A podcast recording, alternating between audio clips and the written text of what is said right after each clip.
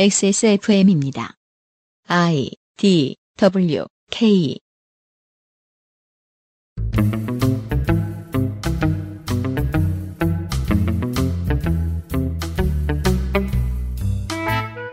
그것은 알기 싫다 특별 기획. 2019 국정감사 기록실. 환경노동위원회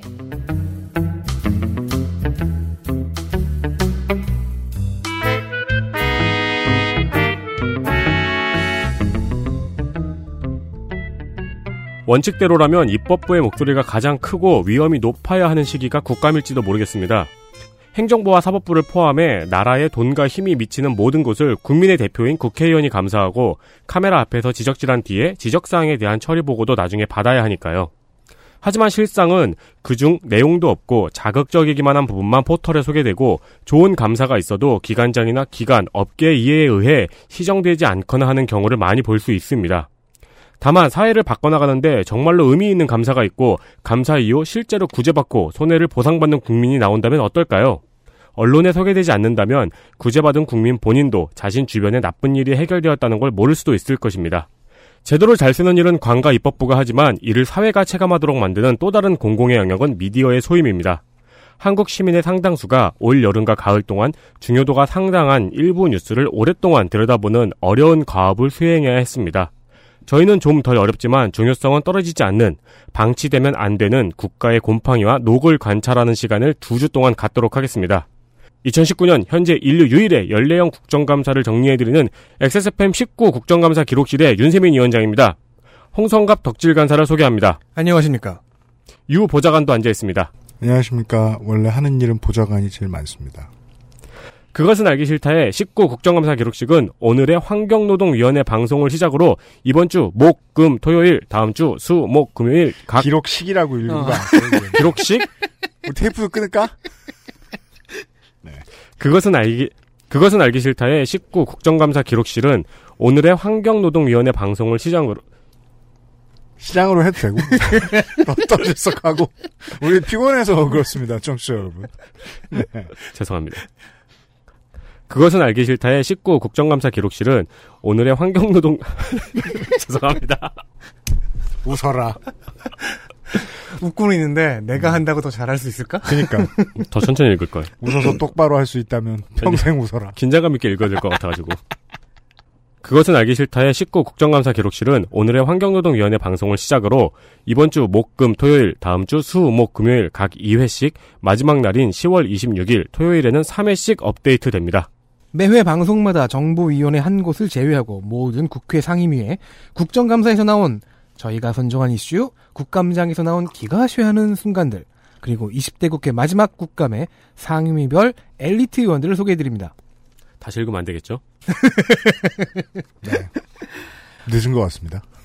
퍼펙트 25 전화영어 평산네이처 야왕데이 야왕나이트에서 도와주고 있는 XSFM 19 국정감사 기록실. 잠시 후 환경노동위원회의 국정감사 이야기를 가지고 돌아오겠습니다. 건강기능식품 광고입니다. 어이, 오늘 퇴근하고 집에 가면 뭐하냐? 이렇게 피곤한데 밤에 집에 가면 자야지. 요즘 가뜩이나 면역력도 떨어져가지고 내가 지금 야왕 day 어 그 무슨 야왕 night 체내 흡수율을 높인 농축 홍삼 야왕 데이 평산 네이처?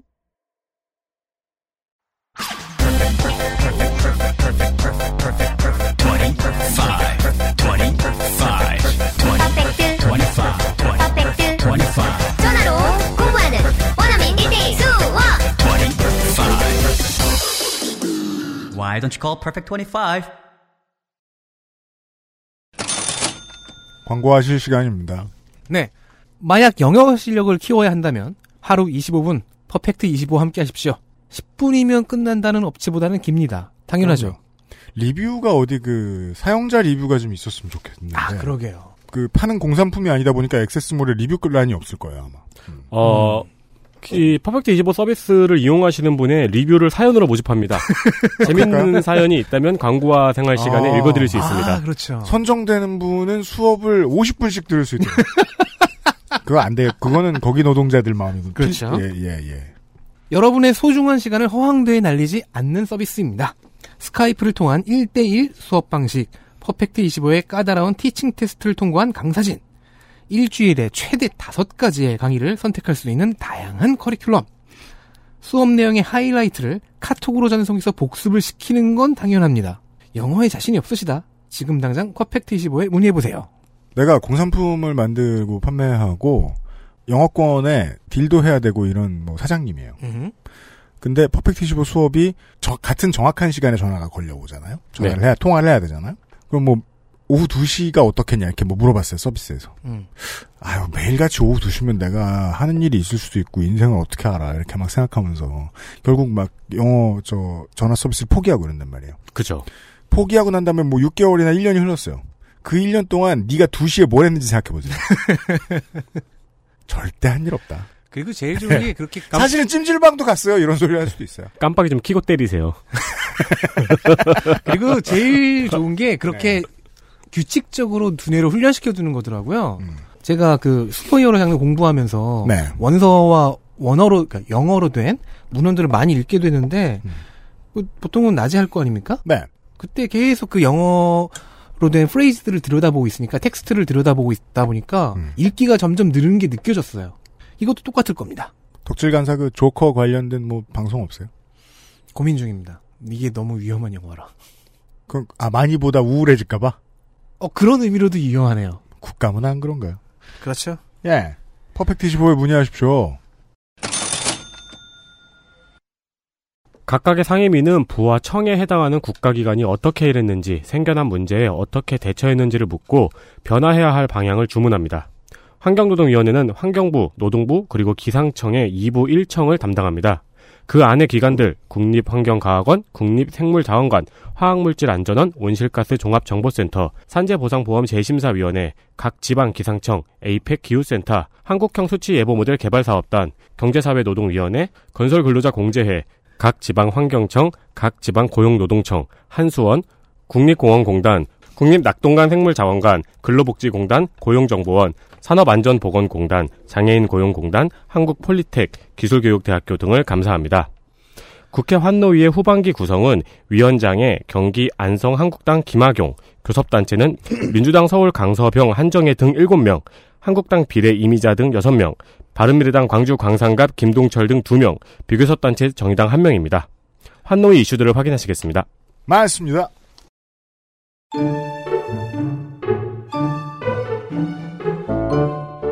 이슈 하나.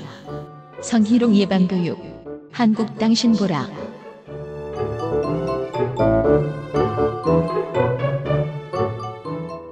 가끔 들려오는 이야기에 따르면 성희롱 예방 교육 중에서 이따금씩 어이없는 교육 내용이 있다고 합니다. 어, 우리 지역에 이런 전설들이 많은 것 같아요. 네.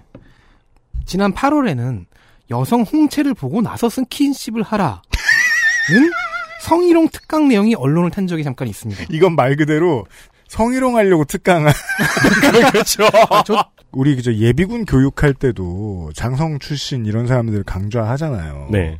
사실 그 사람들 군에서는 전문성이 있을지 몰라도 교육은 제명인 경우들이 많단 말입니다. 그렇죠. 그래서 쪽박이 새는 경우들이 보통 그 저 박근혜 정부 시절에 언론을 많이 탔는데 네. 성교육 관련된 것들 어른 어른 재교육 성교육 관련된 것들도 수요가 늘어나서 그런지 그 자질 없는 사람들이 좀 들어오나 봐요. 그 지금까지 한 모든 그이 추측이 다 쓸모없는 게요. 네. 이 강사는 여성의 홍채를 통해서 홍채를 잘 들여다보면은 성병이 있는지 없는지 알 수 있대요. 뭐야? 그게 근데 아니 어느 이건- 부족에서 온 사람이에요? 아 이게 이게 이런 게 되게 걸려요. 그 말도 틀렸지만, 그러니까 그 말도 틀렸고 그 말을 근거로 한 다음 말도 틀렸잖아요. 그럼 뭐부터 반박해야 될지가. 그러니까 홍채를 보고 성병이 있는지를 보고 스킨십을 하래요. 어, 저는 근데 그분의 지식에 따라서 저는 그분한테 묻고 싶은 게 생겨요. 남성의 홍채를 보면 무슨 질병이 보이느냐. 아니 되게 쉬운 방식으로 건강 검진 하나를 건너뛸 수 있을 거 아닙니까? 그렇죠. 의학의 발전이죠. 이게 자, 자 쓸데없는 예시 네. 때문에 시간을 끌었네요. 네. 왜 이런 강사가 이 교육을 하고 있는지 의문이 들죠. 네. 어, 신보라 의원실이 그 의문에 해답을 줄지도 모르겠습니다. 자유한국당 신보라 의원은 지난달인 9월에 어, 성희롱 예방교육 강사 자격증을 땄습니다. 아, 이 국정감사를 하려고 신보라 의원 본인이 성희롱 예방교육 강사 자격증을 따봤다? 네. 네. 고용노동부에서 지정한 기관에서 수업을 듣고 시험을 봐야지 강사 자격증을 얻습니다. 음. 이 교육 시간의 경우에는 이제 하루 만에 따려면은 하루 만에 딸 수 있어요? 그런 코스가 있더라고요. 강사인데? 블로그 그걸 이러, 이 코스들을 소개하는 블로그도 있고 그래요. 음. 근데 하루 만에 따려고 한다면 음. 오전 일찍 가서 저녁 늦게까지 꽉 채워야 그 시간이 간신히 맞더라고요. 음. 그런데 신보라 의원실은 3시간이면 되는 코스를 찾아냈습니다. 찾아냈다는 표현이 되게 재밌네요. 아니, 뭐 3시간이면 됐다고 하더라고요.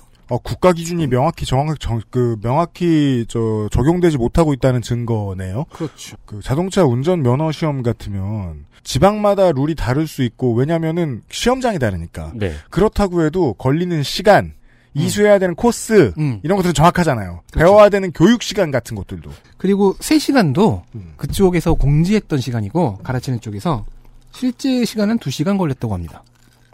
그래서 들고 나왔어요. 음. 서티피케이트. 네. 아, 본인의 자격증을. 네. 기관마다 시간과 비용이 제각각인 거죠. 음, 관리 안 됐네요. 누군가는 며칠에 걸쳐 받고 누군가는 그걸 하루에 몰아서 하루 내내 한나절을 받고 음. 거봐요, 제가 한 누군가는 얘기, 3시간, 2시간 만에 받고 제가 한 얘기 많이 안 틀렸잖아요. 이게 그, 국가가 관리가, 관리 안 해주고 있는 거네요. 그렇습니다. 네. 고용노동부가 강사 자격에 대한 실질적인 기준을 제시하고 있는가 그리고 그 커리큘럼에 대한 관리 감독은 하고 있는가가 의문이 드죠. 네. 그리고 이런 날림 강사의 교육이라도 받은 곳은 매우 적은 것 같습니다. 신보라 의원실이 고용노동부로부터 관련 자료를 받아왔는데 네. 이에 따르면 성희롱 예방 교육이 필요한 업장은 200만여 곳입니다. 네, 네. 뭐, 30명, 뭐, 50명 이런 식으로 끊으면 그렇게 될 수. 있겠네요. 네. 그리고 의무 점검은 연간 5, 600개 기업밖에 할 수가 없습니다. 음, 네. 그게 물리적으로 그렇게밖에 안 됩니다. 네 네. 일, 인력이 더 필요할 수도 있겠어요. 음. 어, 점검률을 따져보면 0.02%라는 멋진 숫자가 나옵니다. 음. 더 멋진 수치는 그 다음에 나, 더, 또 나오는데요. 자, 이 0.02%의 점검 기업 중에서 음. 40% 정도가 교육을 실제로는 안 했거나 부실하게 한 위반 사실이 적발됐습니다. 그럼 0.01% 정도. 그러네요. 난 제대로 받았다는 얘기가 되나요? 어, 나머지 99.98%의 기업들은 뭐 어떻게 됐을까요? 그, 늘 죄송한 저의 경험을 얘기해드리는 시간인데, 음, 제가 회사를 많이 다녀봤잖아요. 신이죠. 네, 심지어 이거를 만드는 회사도 전 다녀봤어요. 네. 네. 성희룡 교육 자료를. 한 번도 받은 적 없고요. 음. 사인은 여러 번 했어요. 사인? 받았다고. 또 회의실에서 이제 뭐 주간 회의 같은 거 한다고 앉아 있잖아요. 네. 담당자가 이 사진 한 장만 찍어갈게요. 이러고 찍어가요. 아. 회의하는 건데 교육받는 것처럼. 그렇죠. 아마 뭐 청취자분들 중에 직장인분들은 비슷한 경험 많이 하셨을 거예요. 옛날에 기업들 보면은요, 근무 일지를 수기로 작성하던 시절에 말이에요. 네. 맨 하급 직원한테 아예 도장 맡겨놓고서 때 되면 야근 도장 줄줄이 받아가는. 나, 아. 이- 나 이거 좀 찍어줘. 이러던. 네. 저 군대에서도 네. 해봤어요. 뭐 시스템의 문제죠, 뭐.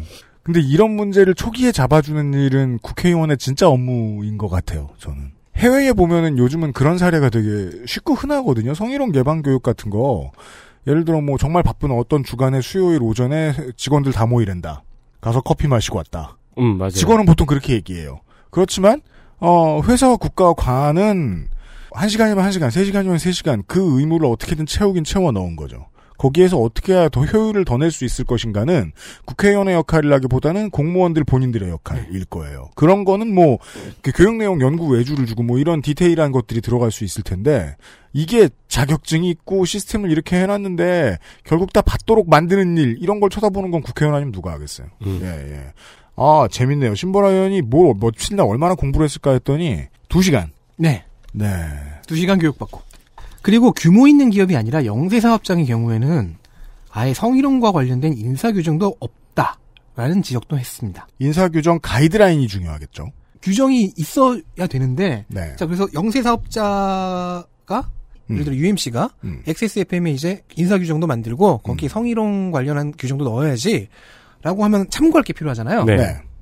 네. 고용노동부에는 이와 관련된 가이드, 가이드라인이 마련되어 있지 않다는 것도 발견되었습니다. 음, 그래서 저 같은 5인 이하 기업 사업장의 사업주가 인사 규정을 만들자 이렇게 생각했는데 reference가 없죠? 네. 그러면은 10개 같은 걸 쓰게 돼요. 그, 그렇죠. 독재가 됩니다. 남의 고양이를 탐하지 말라. 막 네, 주- 중요해, 중요해 보이는 거 먼저 쓴다고, 막.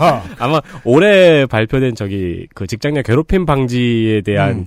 그 괴롭힘 방지법 그 안에 그 이런 취업 규칙에 대한 가이드라인이 포함이 돼 있거든요. 네. 거기에 조금 포함이 될 수도 있지만 성희롱 관련 가이드라인이 따로 있어야 되는 건 맞죠. 뭐 30인 이상이 아닌 그 이하 사업장에 대해서도 뭐 네. 만들어주면 좋겠다라는 얘기가 나왔습니다.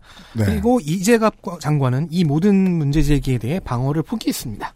네. 성희롱 강사의 자격 기준과 관리에 대해서 연구 용역을 주겠다. 전반적인 평가 관리 체계를 만들도록 하겠다. 저는 약속했습니다. 국회의원들이 요즘은 외유 못 다녀요, 잘. 눈치 보여서 나라 돈으로 해외 시찰 잘 못합니다. 네. 거의 외통위 의원들이 국감 갔을 때 거의 그 정도일까. 음. 해외 왜 시찰 못 가요. 근데 저는 이런 거나 시찰 보내줬으면 좋겠어요. 음.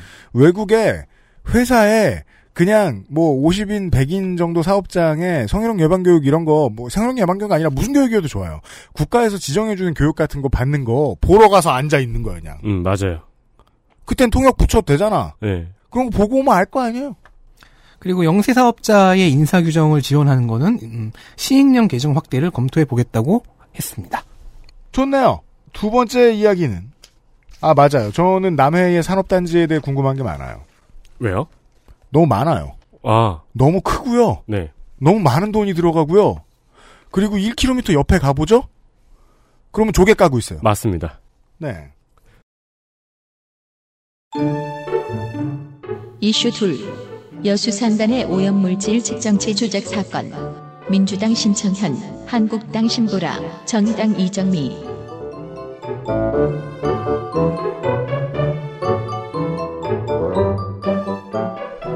여수 산업단지에는 많은 석유화학 기업들이 오염물질을 배출해 온 것이 올해 드러났습니다. 시간 순으로 한번 살펴볼까요? 작년에 환경부는 전남과 광주 지역의 대기 오염물질 측정 대행업체 13곳을 조사했습니다. 대기 오염물질을 측정을 하잖아요. 그걸 사람들은 그냥 신문만 읽고 있으면은 대기 오염 측정을 국가가 다 할 수 있는 줄 알아요. 못하죠. 첨단 기술 경쟁의 장이거든요. 네. 외주입니다. 외주의 장입니다. 네, 그 측정 대행 업체가 있습니다. 음. 이 측정 대행 업체 13곳을 한 번에 조사를 해본 겁니다. 음. 그러자 후두두둑 여수 산업단지의 대기업들과 측정 대행 업체가 짜고 오염물질 배출 농도를 조작한 것이 드러났습니다. 너무 제가 동네 아저씨처럼 얘기하나요? 보통 이런 회사들요. 관이 제대로 감시 안 하면 대기업의 하청업체처럼 움직이거든요. 그렇죠. 실제로 국가에서 돈을 받을 뿐 대기업 하청과 다를 바가 없어요. 네. 대기업을 감시하는 대가로 돈을 받는데 국가가 날 감시하지 않아서 돈만 줘. 그럼 대기업의 하청인 거예요. 그렇죠. 주머니가 다른 되게 특이한 이 대기업들을 나온 사람이 아예 연구를 그 전에 관련된 걸 하다가 이런 업체를 만들거나 그게 약간 코리안 스탠다드죠. 그게 아니면 동네 부자들 중에 공장 직원들하고 친한 사람이 창업 아이템 알아보다가 이거 하는 경우들이 있어요. 음. 무슨 소리냐? 엄청나게 디테일하게 다양한 장치를 만들어 놓고 이 감시하는 업체를 감시하지 않으면 잘 안 될 거예요. 그렇습니다. 그래서 환경부에서 감시를 한 거예요. 음. 오염물질을 배출하던 기업은 주 LG화학, 하나케미컬, SNNC, 대한시멘트, 남해환경, 쌍우아스콘입니다. 물론 여수 산단에는 많은 업체들이 들어가 있지만 이쯤 되면 여수 산단이다 이것이 그렇죠. 라고 얘기해도 될 것 같아요. 여기서 LG화학은 탄화수소 성적서 발행은 50 언더로 다 맞춰주세요. 라고 측정업체에 보낸 카톡이 딱 걸렸습니다. 텔레그램을 쓰세요. 이거는 저 저 뭐냐 성주가 사냥하는 알바한테 하는 소리잖아요. 네. 어, 측정업체의 차장님이 알고 보니까 신이라서 우리의 탄화수소 배출량을 낮춰주소서 하고 빈 것이 아니라면은 이건 조작이죠. 그죠? 저는 측정업체 처장님이 가서 막 탄화수소 먹고 있고 막. 아. 어이구 배출하시네. 이러면서. 슈퍼맨이 독가스 마시듯. 50원도 전까지 내가 다 먹겠어. 이 사람이 막 대기의 신, 막 이런 사람이어가지고 공기의 신 이래가지고. 그래서 저는 컴퓨터 부품 살 때 그러는데. 뭐요? 컴스테이션 아 50원도로 맞춰주세요. 50만 원 아래로. 어떻게 이렇게 파생되는 상상력이 거지 같아요? 제가 말한 거지는 욕이 아니고 말 그대로 거지예요. LG화학의 경우에는 특히 수치를 엄청나게 줄였어요. 네. 엄청나게 줄인 것도 줄인 건데 어, 그것도 아주 적게 줄였어요. 음. 예를 들어 100이라면은 이게 뭐 허용치가 10이라고 쳐봐요. 아, 담대했다. 얘는 1로 줄였어요. 아, 이거는 성적표 고치기의 원칙이죠. 한 번 고치면 그 다음번엔 더 고칩니다. 네. 예, 지난번엔 양으로 고쳤다 다음 학기엔 가수로 고치는 겁니다. 그러다가 막 나는 졸업 못했는데 부모님 보기엔 4.5가 나오는 거예요. 그렇죠. 네. 우리 애는 A+를 못 맞은 적이 없다고. 근데 그냥 하지만 학구를 맞았다. 그렇게, 근데 그냥 그렇게 기부, 부모님 기분만 좋으면 다행인데 아주 적게 줄여서 기본 배출 부가금 면제까지 받았습니다. 장려금까지 받았어. 그러니까 면탈이죠. 어, 조사된 4년 동안 이렇게 허위로 발급한 측정 기록부는 13,000여 건입니다. 13,000 건이면요. 제가 알기로 그 한 사람이 하이패스를 가장 많이 혼자 그냥 지나간 기록이 뭐 1000건대로 알고 있거든요. 그건 뭐 앞뒤로 계속 왔다 갔다 한 거예요? 거기 늘, 늘 막혀 있고 그 아저씨가 전진했다 후진했다. 그건 운전 연습이죠. 그래서 제가 얘기하는 거예요. 그, 그거 천 건이다. 하이, 하이패스로 상상해 보십시다. 하이패스를 천 건 넘게 그냥 지나가다 걸렸어요. 그는 최소한 운송업자고 네. 계속 지나다니는 거예요. 그렇죠. LG케미칼 뭐요? 13,000여 건이라고요? 영업하는 내내 이 짓을 했다는 거잖아요. 좀 간단하게 계산해 봤는데 예. 4년으로 나누면은 1년에 3,250건. 한 달에 250건쯤 되네요. 네. 이게 4년 동안 일했잖아요. 2년째 들어온 신입사원은 뭐가 잘못된 것도 모르고 있을걸요? 어, 그렇죠. 주말 빼고 하루에 두 건, 세 건씩. 자, 이렇게 보고 업체 대표님한테 정중하게 50 언더로 맞춰주세요. 라고 문자 보내. 음. 그럼 어, 이게 잘못된 건지 이번에 알았을 거예요? 그렇죠. 네. 아, 그럼 그래서 국감 전에 숨겼어야 되는데 못 숨겼을 수도 있겠다. 그 직원이. 있죠. 아, 네. 이거. 원래 이렇게 합니다. 장관님. 아니, 이거. 50 언더로 맞췄다고요? 이걸 보시라고요? 사실 이거 영산강 유역 환경청이 적발했어요. 네. 네, 맞습니다. 음. 어, 여수가 아니고 경북의 영풍 석포재련소에서도 조작건이 발견이 되었는데 네. 여기- 영풍 소포제련소 올해 갑자기 요즘 크게 유명해졌죠. 여기서는 심지어 이 측정 대행 업체가 조작을 거부하면은 수수료 지급을 미루면서 갑질을 한 것으로 조사가 됐습니다. 보세요, 보세요. 제가 지금 국가 돈이 따로인 것처럼 아까 얘기했는데 거의 직접적이에요, 이게. 이런 네. 거. 네. 실제- 갑질을 할 수가 실제로 하청업체한테 갑질하듯이 똑같이 움직일 수 있단 말이에요. 이러면 효용이 없잖아요. 그렇습니다. 어, 당연히 지금은 검찰이 수사 중입니다. 음. 자, 이거를 잡았으니 환경부는 이제 뭘 해야 될까요? 바로 대기 오염물질 배출 실태 조사에 들어갔습니다. 네. 정부는 참 많은 일을 합니다. 그렇죠. 그러자 롯데케미칼과 LG화학이 걸렸습니다. 음. 롯데케미칼의 경우에는 허용 기준보다 12배 많은 암모니아를 배출한 사실이 적발이 되었는데요. 네. 현재는 이거에 불복해서 이의 신청을 했습니다. 11배다 이것들아. 근데 알고 보니 13배고. 그 아까비. 돌아, 돌아서고 1심에서 이제 저 항소 안 하고. 네. I'm out! 이러면서. 아마 대기업들은 일제히 환경 투자를 늘리고 주민 피해를 보상하겠다고 밝혔습니다. 너무 저는 이게 너무 화가 나는 게 영풍이 영풍이면 여수면 바닷가고요. 네. 아니 전남에 그 그냥 먹자 투어를 하신 해보신 분들 계시죠, 청취자 여러분. 가다 보면 그냥 민간의 어선 있다 말고 공단 맞아요. 이렇게 있잖아요. 네. 그게 전남의 그림이에요. 그러니까- 그러니까 즉 자연환경 바로 옆에서 조업을 하고 있다고요. 영업을 하고 있다고요. 네. 영풍 같은 경우엔 상수원입니다. 음. 경북으로 경남으로 다 내려가요. 낙동강 따라 내려간다고요. 그걸 몇 년을 해놓고 주민 피해를 보상하겠다고? 폐업급으로 때려 맞아야 주민, 주민 피해 보상 할 수 있을 거요? 이거 그리고 주민 피해를 정확히 산출하는데 15년은 걸릴걸요? 그럼요. 네. 저는 그 영풍이 지금 저 뭐냐 PD 수첩 나온 뒤에 재련소에서 뭘 많이 바꿨다 이런 얘기 못 들었어요. 저는 찾아봤는데 못 봤어요. 몇 천억 몇 백억의 투자를 하겠다고 밝혔습니다. 그런데 제가 알아본 결과 상식적으로 이렇게 불려나와서 혼나지 않는 이상은 그렇게 할 이유가 전혀 없습니다. 왜냐면은 정의당 이정미 의원에 따르면은 여수산단의 LG화학, GS칼텍스, 금호석유화학, 하나케미컬, 롯데케미컬 대기업 6개죠. 음. 이번에 배출 조작에서 걸린 이 기업들이 지난 5년간 오염물질 초과 배출로 낸 부가금이 합해서 1,040만 원입니다. 다섯 개 업체를 합해서 1,040만 원. 네. 아. 투자를 할 리가 없죠. 이게 그 밑에 있는 게 그겁니까? 그 네. 기사 제목입니까? 아니요, 이 밑에 있는 게 그 결과입니다. GS 칼텍스 황산화물 먼지를 4톤 초과 배출해서 1042만 3,760원. 야! 뽁뽁이도 이거보단 비싸겠다. 같은 무게면. 뻥튀기도 이거보단 비싸겠다. 금호석유화학 1, 2에너지에서 황산화물 먼지를 1583kg 초과 274만 6650원. 하나케미칼 여수 1공장에서 염화수소 7kg 초과해서 70만 2570원. 이거 이 초과 배출한 오염물질의 가격인 건 아니잖아요. 아니 뭐로 봐도요. 가격 같은데? 이건 돈도 아니죠. 돈도 아니야. 네.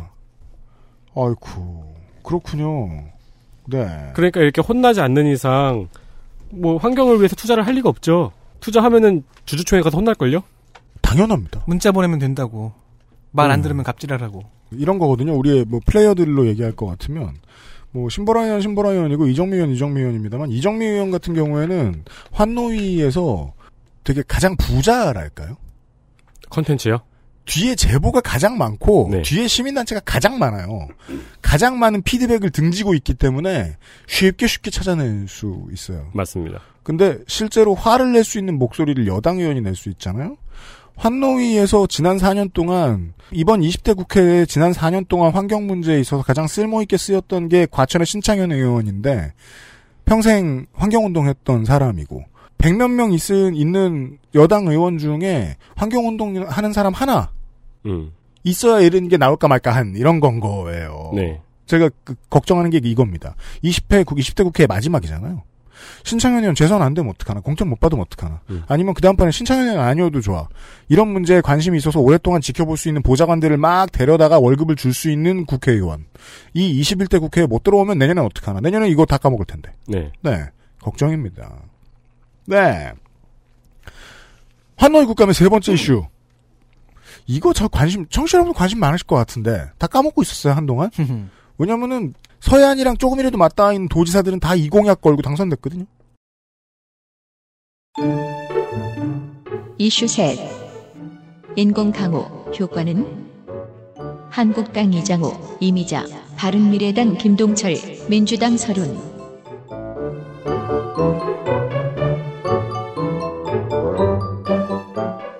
에어비타 더스트 제로가 필요한 미세먼지의 계절이 오고 있습니다. 네. 아, 근데, 그런 말 할 필요 없는 게, 올해는 워낙 미세먼지가 별로 없기 때문에, 그냥, 그냥 사셔도 돼요. 하지만 실내에서 발생하는 미세먼지도 있어요.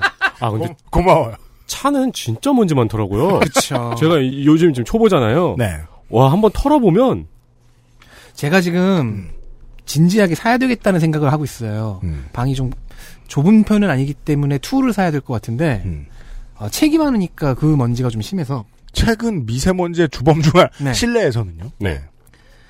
어, 아직 과학계는 이 미세먼지를 한 큐에 혹은 뭐 크게 해결해줄 그런 해결책을 내놓지는 못하고 있는 상태입니다. 여러 가지 마이너한 대책들이 제시되고 있는 중이지요. 그런 마이너한 어, 시도 중 하나가 인공강우입니다. 국내산은 줄이고 중국산은 인공강우를 이렇게 해서 비의 커튼으로 줄여보면 어떻게 안 될까 하는 아이디어죠. 그렇죠. 야당 의원들의 지적에 따르면 이 아이디어에는 허점이 있습니다. 김동철 의원과 이장우 의원은 이 실험의 성공 사례가 세계적으로 거의 없다면서 실효성을 의심했습니다. 환경 문제에 들어왔을 때 나오는 여야의 정쟁이 대- 패턴인데요. 네. 야당 의원들은 돈이 들어가는 해법을 거부합니다. 음. 네. 근데 이 말에서 문제가 좀 있는 게 틀린 말이 아니에요. 아, 그러니까. 네. 네. 이미자 의원은 인공강우로 인한 비가 인체에 해로울 가능성도 어, 제기를 해봤습니다. 이거는 이제 이 가능성을 제기하는 건 물론은 필요한 건데 네. 성공했는 사례도 없는데 인체 해로울 가능성은 당연히 검사도 못했자는 거잖아요. 그쵸. 지금. 어, 인공강우로 인한 비가 어, 미세먼지 저감에 효과가, 효과가 있으려면 강우량이 10mm는 나와줘야 된다는 게 현재 어, 현재까지의 결론입니다. 네. 근데 한국에서는 성공한 실험에서도 0.8mm에서 1mm 정도의 강우량만 나온 상태입니다. 음. 이 정도면 적어죠. 약간 습하네. 그런가요? 그렇죠. 음. 네. 그리고 인공강우의 원리상 어, 쨍쨍 갠 하늘에서 비를 쫙 내리는 게 아니에요. 음. 이미 비구름이 형성돼 있어야만 그 비- 비구름을 키우고 무겁게 만들어서 비를 내리게 하는 건데요. 아, 바다의 저쪽에 어디 흐린 날씨를 비 오는 날씨 정도로 조금 만들어줄 수 있는. 네, 흐린 정도까지는 아니고 어쨌든 아저 비구름은 아 저 구름은 비구름으로 키울 수 있겠다 싶은 음. 게 있어야 돼요. 음. 근데 중국에서 미세먼지가 많이 날아오는 날은 우리 알잖아요. 보통은 맑고 건조한 날씨입니다. 음. 키워줄 비구름이 없어요. 네. 이렇게 뭐 야당 의원들의 비판이 쏟아지자 음. 민주당 설훈 의원이 나서서 아 미세먼지 저감 효과는 있을 거다. 오히려 지원을 늘려야 한다고 맞섰습니다. 네. 어, 설훈 의원은 여당에서 이 이슈를 예전부터 다뤄온 국회의원이기도 합니다. 2월에 의원회관에서 이 인공강우와 미세먼지에 대한 국제적인 뭐 토론회 같은 것도 열렸는데 그것도 설훈 의원의 주체였습니다. 음. 자, 설훈 의원에 따르면요. 인공강우 관련 연구관이 두 명뿐입니다. 아, 그래요? 그리고 현재는 실험에 쓰는 항공기가 대형 항공기가 아니라 소형 기상 항공기입니다. 조금 전에 말씀드린 그 토론회에 참석한 그러니까 돈을 많이 네. 못 부었다는 얘기를 하고 싶은 거네요. 그렇습니다. 음. 조금 전에 설명한 그 토론회에 참석한 세계 기상기구의 대기기후 변화 위원장 룰라프 브런치에스는 당시 토론회에서 인공강우는 연구 조사 사업만 최소 5에서 10년을 해야 성과가 나온다고 했습니다. 네. 즉 아직 초기라는 겁니다. 음. 실제로 미국은 인공강우 데이터만 60년치가 쌓여있기 때문에 미세먼지와의 연관 연구를 시작하기가 편해요. 음. 반면 한국은 인공강우 연구 역사부터가 짧습니다. 비를 한꺼번에 많은 곳에 뿌려야, 즉, 투자 비용을 적게 들여야 해볼 수 있을 만한 실험일 텐데, 한국은 그런 넓은 땅과 넓은 바다가 없잖아요. 네. 국감에서 서론위원은 노스다코타 대학의 기상학자인 데이빗 넬렌 교수의 말을 인용하면서 어, 성공 가능성이 높다라고 주장을 했어요. 그런데 이 말에도 함정이 있습니다. 세계적으로 인공강우를 이용한 미세먼지 저감 연구라는 것 자체가 역사가 20년이 될까 말까입니다. 네. 서론 의원이 인용한 넬렌 교수의 실제 발언 또한 효과는 어느 정도 있다고 볼 수 있는데 완벽한 해결책은 아니다. 당연히 그렇게 아. 얘기해야죠. 풀 문장이었어요. 비만 오면 먼지가 싹 없어집니다. 이렇게 말하면 안 되잖아요. 넬렌 교수뿐만 아니라 이 분야를 연구하고 있는 기상학자들 대부분이 같은 의견이었더라고요. 네. 아이디어는 실현 가능하다. 하지만 결정적이지는 않다. 우리는 더 많은 실험 데이터가 필요하다. 약간 자기 분야를 띄워야 하는 필요성. 하지만 학자적 양심도 좀 있고 음. 이런 충돌들 읽히는 네. 그런 말들입니다. 저는 이 인공강화가 나중에 몇 년 뒤에 그 되게 큰 문제가 될 것 같다는 생각이 드는데 음. 지금 계속 조심스럽게 나오는 게 이 인공강우 실험을 했을 때 인근 지역에서 가뭄이 발생을 했잖아요. 그렇죠. 우리나라도 중국에서 실험을 했을 때 우리나라에 폭염이 왔다는 뭐 그런 음모론도 있었고요. 음. 실제로 원피스에서도 그런 내용이 나오죠. 그 댄싱 파우더요. 네. 네. 그 사례를 지금 원피스를 갖다 근데- 붙일 근데- 상황이야? 원피스랑 너무 똑같아요. 아니요. 그거는 작가인 오다 에이이치로가 실제로 인공강우의 이야기를 보고서 제가 작품을 제가 지금 끌고 들어온 거죠. 하고 싶은 얘기가 뭐냐면 네. 연구 초기에 다양한 버그 리포트가 없기가 힘든 분야가 아닌가라는 그렇죠. 거예요. 네. 원피스 얘기가 나와서 그- 얘기했지만은 현재까지 인공강우 기술은 대부분 가뭄 대책이었습니다. 네. 그리고 부작용도 가뭄이었고요. 음. 그래서 이 분야의 강국이 사막을 끼고 있는 그것도 음. 넓은 사막을 끼고 있는 미국, 중국, 아랍 에미리트 이런 나라들입니다. 미세먼지 저감을 위한 인공강우라는 분야는 따로 발전시켜야 하는 기술 분야인 거죠. 음. 게다가 지역마다 데이터가 새로 필요합니다. 지형 다르고 대기와 구름의 구성 성분도 약간 다르고 처리해야 되는 미세먼지 성분도 다를 것이고 풍향도 다르고 여러 변수가 다르다고 하더군요. 네. 그러면 서른 의원의 긍정적인 전망은 다소 틀렸을지 몰라도 음. 해법은 맞다고 볼 수 있습니다. 미세먼지만이 아니라 가뭄을 위해서라도 그리고 가뭄만이 아니라 미세먼지를 위해서라도 인공강우 기술은 좀 연구를 해- 할 필요가 있긴 합니다. 현재 한국의 인공강우 기술은 이 분야 선, 선진국들에 비하면 한 7할 정도라고 합니다. 음. 뭐 그런 분석들이 있더라고요. 네. 사실 비판을 했던 이- 그 한국당 이장호 의원도 인공강우가 미세먼지 대책이 될 수 있다는 듯이 국민을 호도하면 안 된다고 말했어요. 음. 이 기술이 쓸모없다는 말을 하지 않았습니다. 네. 세금 좀 덜 쓰자는 의도였죠. 그렇죠. 돈좀 덜 쓰자. 이런 단계다. 그렇습니다. 네.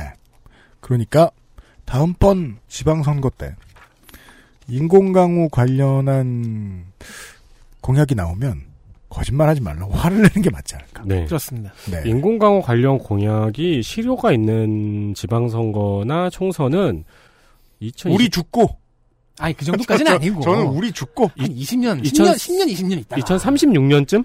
알겠습니다. 그쯤 될 겁니다. 네. 어 그때 형은 죽었을 수도 있겠네요. 뭐 내일 죽을 수도 있고. 널 데려가겠습니다. 네. 기필코 살아남겠다. 하이패스는 돈 내고 통과하세요? 얼마 전에 얼마 전에 있었던 사고로 알고 있습니다. 지금 다음에 들으실 얘기는요.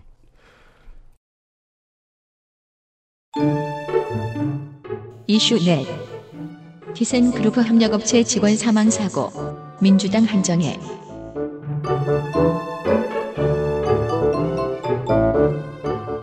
네, 경부고속도로를 타고 천안 쪽을 지나가다 보면은 차 안에 누군가가 이런 이야기를 합니다. 저 탑은 뭐야? 승강기 제조회사인 티센크루프 엘리베이터 코리아의 테스트 타워입니다. 그렇죠. 독일이 100% 지분을 보유하고 있는 한국 법인입니다.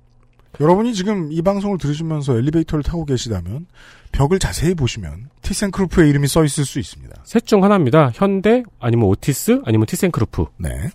원래는 늘 점유율 3위의 기업이었는데 현재 사장인 박양춘 사장이 오고 나서 아, 현재 사장은 아니군요, 이제. 음.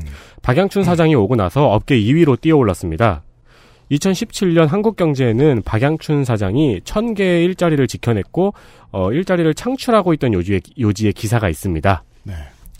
성공의 비결로는 사장으로 취임하자마자 직원들에게 고용 안정을 보장했고 근무 환경을 획기적으로 개선했고 직원의 만족도를 높였다는 평가입니다. 또한 엘리베이터 기술자를 육성하기 위한 교육기관을 운영하면서 새터민들에게 기술 교육을 해주기도 하고 있다고 합니다. 네.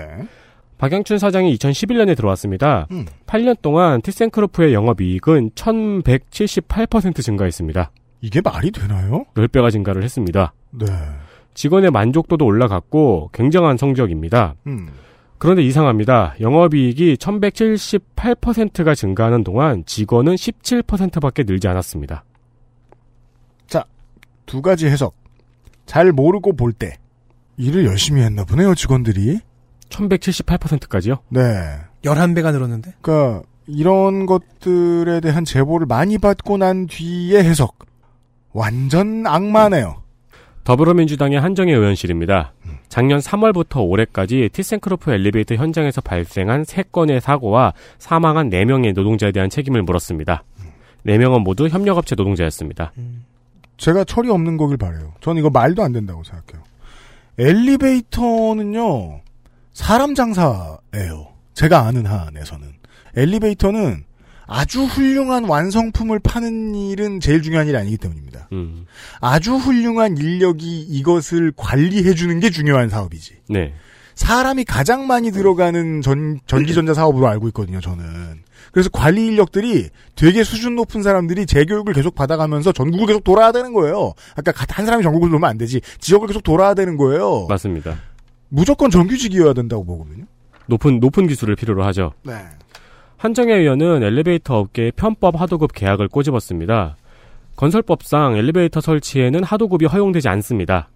그렇기 때문에 그러네요. 그, 맞아. 그래. 이럴 줄 알았어. 그래야지. 네. 예. 그래서 티스텐, 현대, 오티스 등 대형 승강기 업체는 협력업체하고 함께 공동 수급으로 계약을 맺어야 되는 것이 현재의 법입니다.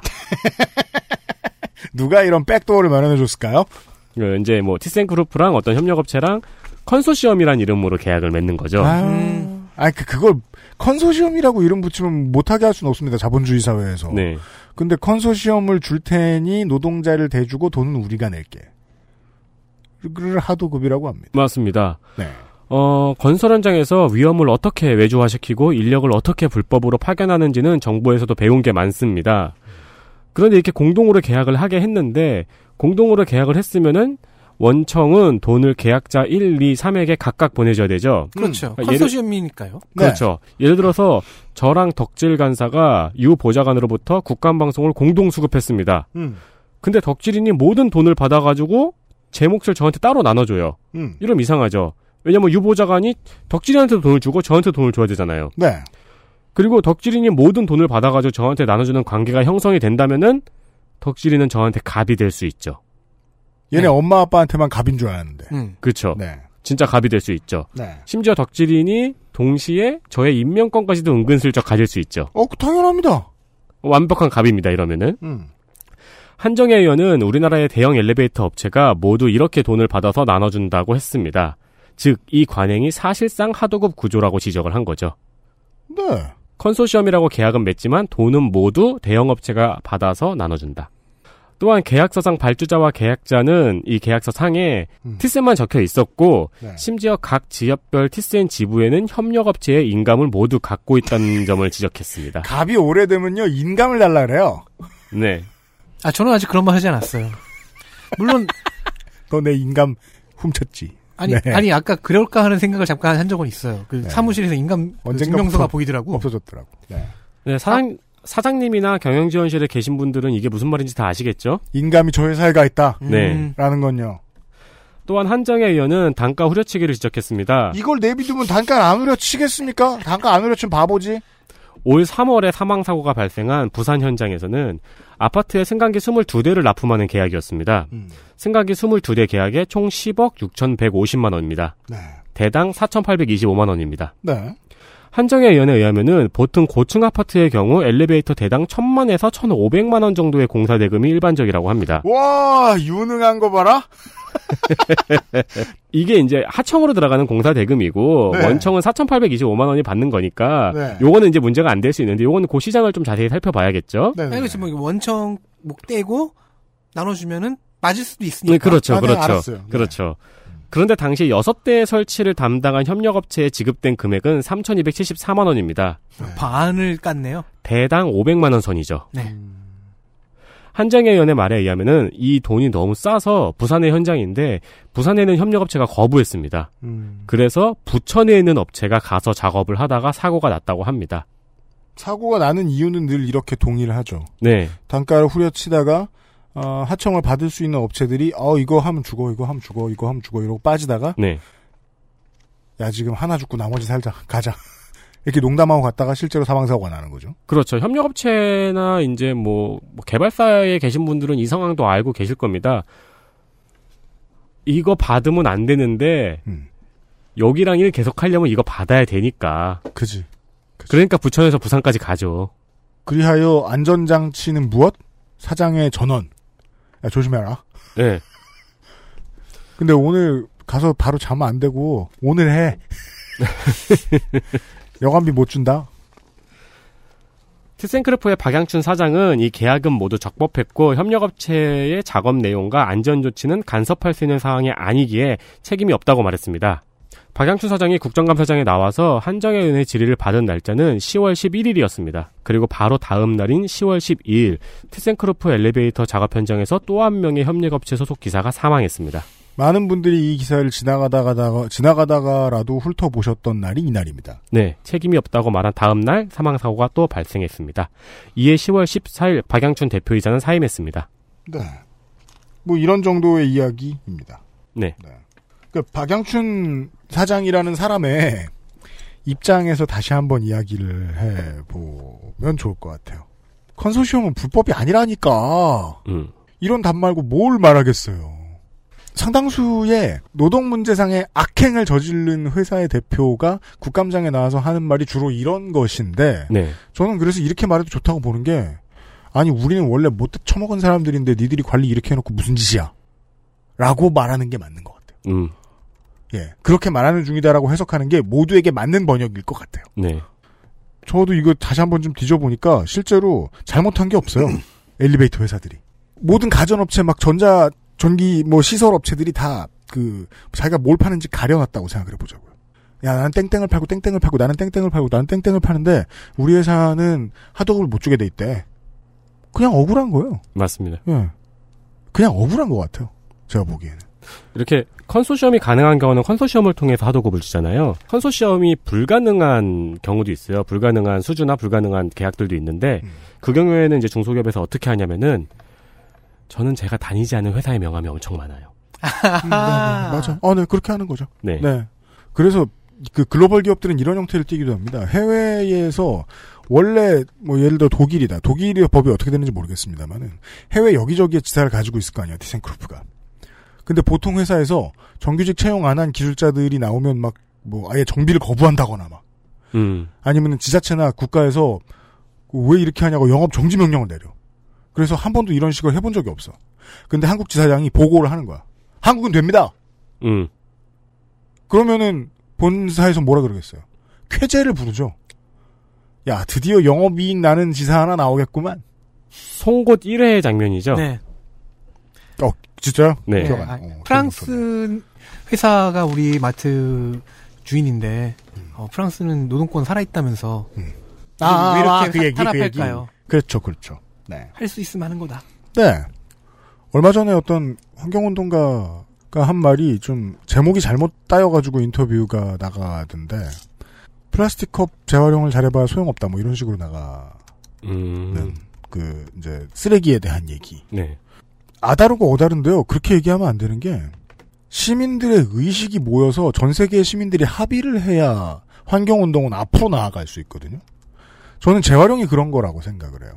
제가 설거지를 할 때 일회용 용기를 설, 설거지를 합니다. 네. 왜냐하면 그래야 그나마 준하니까 저 재활용에 준하니까. 네. 근데 가끔 빨간 국물 묻으면 그거 막 지우느라 애씁니다 막. 근데 다 안 지워질 수도 있어요. 기름 같은 거. 아 생각이 복잡해집니다. 뭐냐 설거지라는 싸움은 완벽하게 이기지 않으면 진 것 같기 때문에. 음, 그렇죠. 예. 아, 이러면서 내놔요. 근데 그게 실제 쓰레기에 무슨 영향을 미칠까요? 내가 이걸 다 하고 재활용품 내보내려고 기분 좋게 나왔어. 옆집이 인테리어를 새로 해. 음. 내가 1년 동안 버릴 수 있는 쓰레기들이 하루에 나왔어. 네. 그걸 보면 허탈해야 되나요? 허탈할 수 있죠. 중요한 건 시민 한 사람 한 사람이 환경은 환경과 관련된 뭔가 도움이 될 수 있는 일들을 한다는 건 그 의식 자체로 환경 운동이라는 겁니다. 그 의식은 살아 있다가 계속해서 유지되다가 모이는 중지가 돼서 무언가 움직임을 낼 테니까요. 네. 전 그렇게 생각해야 된다고 보거든요. 그래서 사람들이 다 관심을 가지고 있게 되면 저는 한동안은 이 건설 쓰레기 문제가 이게 많이 나올 것 같아요. 건설 폐기물은 수도권을 덮은 지가 되게 오랜 세월이 지났잖아요. 네. 네. 근데 보통 그렇다고 하더라고요. 건설 폐기물이 쌓이고 그 다음은 화학과 의료 폐기물이 라더군요.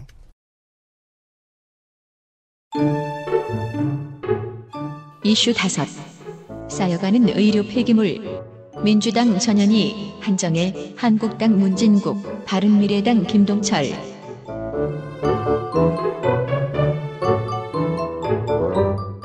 네. 고령화 사회의 또 다른 문제입니다. 더불어민주당 전현희 의원실은 2018년 의료 폐기물이 22만 6천 톤이 우리나라에서 발생을 했다고 이야기를 합니다. 하지만 현재 우리나라 지정 소각장의 처리 용량은 18만 9천 톤입니다. 즉 3만 7천 톤을 초과하고 있습니다. 지금 건설 폐기물도 초과하고 있어서 서울에서 수도권으로, 수도권에서 지방으로 내려가고 있죠. 음. 위치만 옮겨가고 있습니다, 그냥. 음. 의료 폐기물 처리 용량을 초과한 것은 2015년부터였는데요.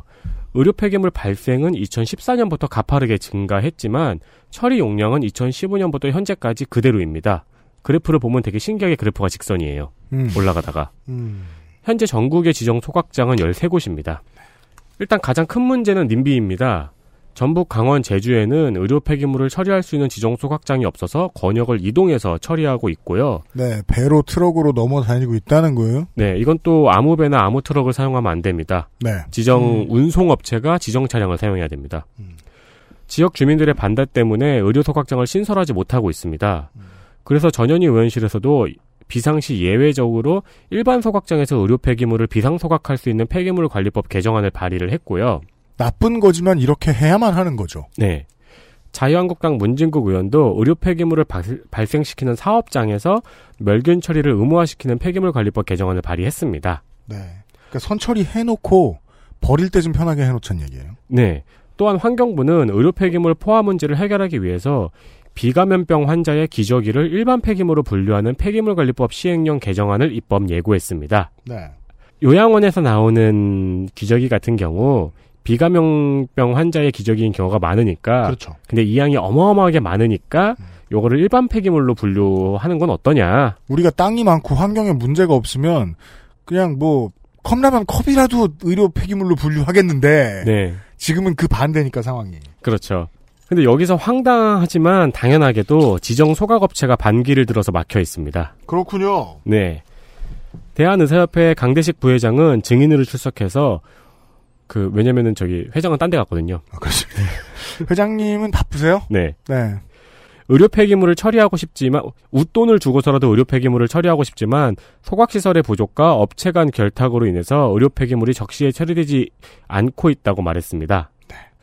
의료 폐기물이 넘쳐나고 소각 시설이 부족하면 지금 왠지 소각 시설은 비명을 지르고 있을 것 같잖아요. 음. 근데 왜 소각 시설에선 폐기물 총량을 줄이는 방안에 반대하고 있을까요? 네, 이 이유를 봐야죠. 2초만 생각해보면 답이 나오죠. 실제 사례를 한번 살펴보겠습니다. 실제 대구에는 의료 폐기물 불법 방치건이 도마에 올랐습니다. 아림 환경이라는 의료 폐기물 처리 업체인데요.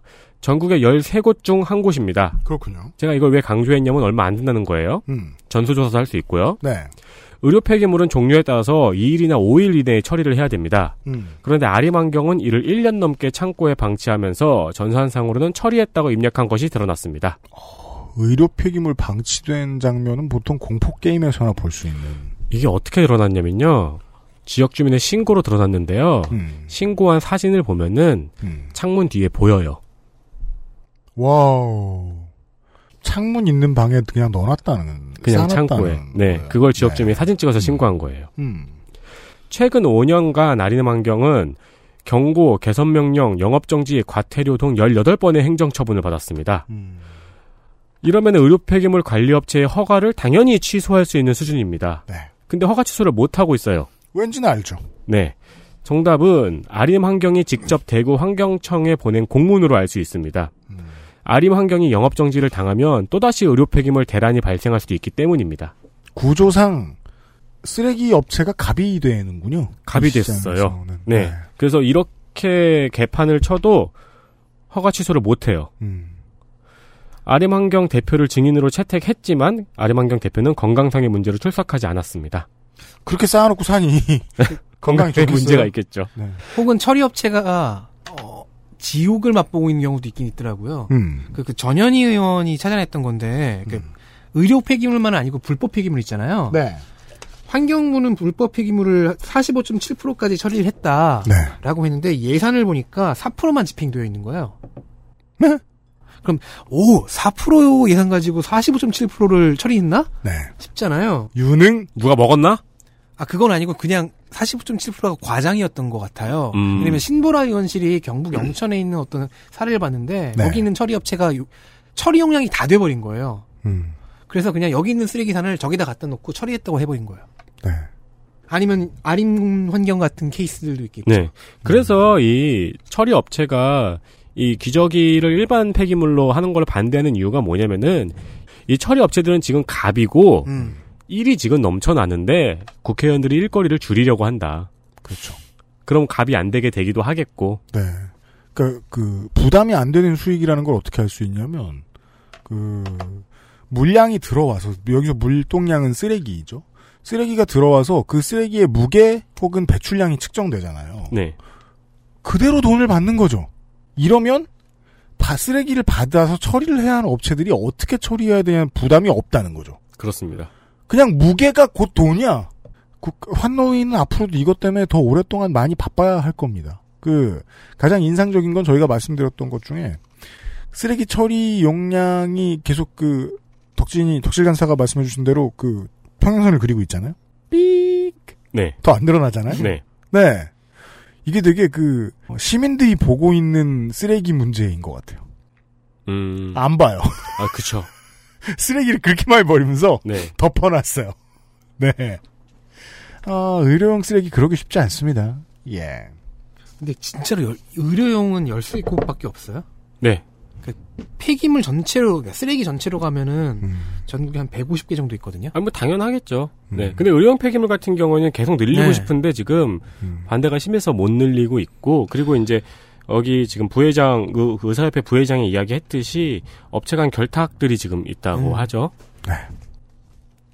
여기는 다른 쓰레기 처리 업체랑은 또 다른 바닥이군요. 경찰에 수사권을 주면 경찰이 이런 거 좀 잘 봤으면 좋겠습니다. 네. 포스코 얘기군요? 그렇습니다.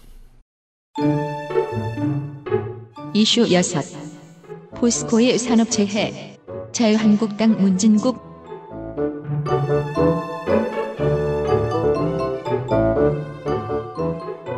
문진국 의원실은 어, 금년 국감에서 폐기물과 산업재해 문제에 집중하겠다고 아예 지난달에 냈던 보도자료에서 밝혔더라고요. 네. 문진국 의원은 한국노총 위원장 출신입니다. 네. 네, 한국노총 많이 좀 오늘 뭐 거칠게 까진 않겠습니다만 네. 양당의 한노총 출신이 상당히 많습니다. 어, 이미자 의원, 김성태 의원. 한정혜 의원. 네. 네. 뭐 좀 한국 노총 하면 좀 꺼림칙하긴 하지만 그래도 노조는 노조입니다. 그게 무슨 말이야? 너무 했나 내가? 전광훈 목사한테 하는 말. 아, 뭐 목사는 목사죠. 자, 문진국 의원은 고용노동부와 지방고용청을 상대하는 이틀 동안에 포스코의 산업재해를 아주 그냥 집 중적으로 다뤘습니다. 문진국 의원실은 작년에도 포스코의 산업재해 데이터를 모니터링하고 있, 었더라고요 작년에 이 의원, 의원실에서 언론에 제공한 자료에 따르면 2013년부터 2018년 8월까지 포항 제철소 내에서 재해로 사망한 노동자는 하청 9명이 원청 1명, 총 10명이었습니다. 그런데 금년의 자료는 수집 영역이 좀 확대가 됐어요. 2014년부터 2019년 6월까지의 포스코 계열사 4곳으로 대상을 늘려본 겁니다. 네. 그러자 중대재해 사망자의 숫자가 40명이 나왔습니다. 원청 3명, 하청 37명. 네. 포스코 케미칼과 포스코 에너지에서는 중대재해가 발생을 안 했어요. 철강과 건설에서만 사고가 났습니다. 예. 뭔가가 좀 들여다보고 싶은 생각이 들, 들게 되죠. 포항 제철소로 한정을 해서 기간을 좀 쭉 늘려봤 본 겁니다. 네. 10년 동안 산재로 인해 부상한 사람이 93명, 예. 사망한 사람이 11명이었습니다. 올해 2월에도 하역기 운전원이 추락해서 사망했습니다.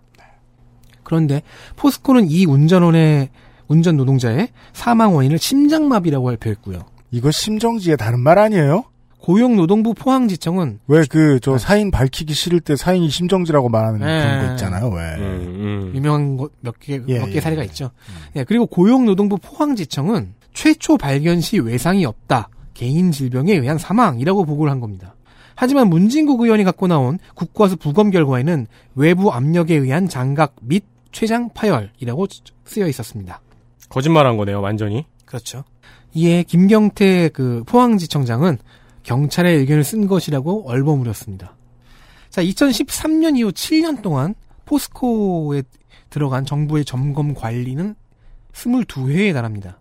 문진국 의원은 안전보다 이익 창출을 우선하고 있으니까 그것이 원인이 아니겠냐라고 지적을 했고, 어, 11일에는 22회나 점검했는데도 이 모양이니까 특단의 대책을 포스코에 주문했습니다.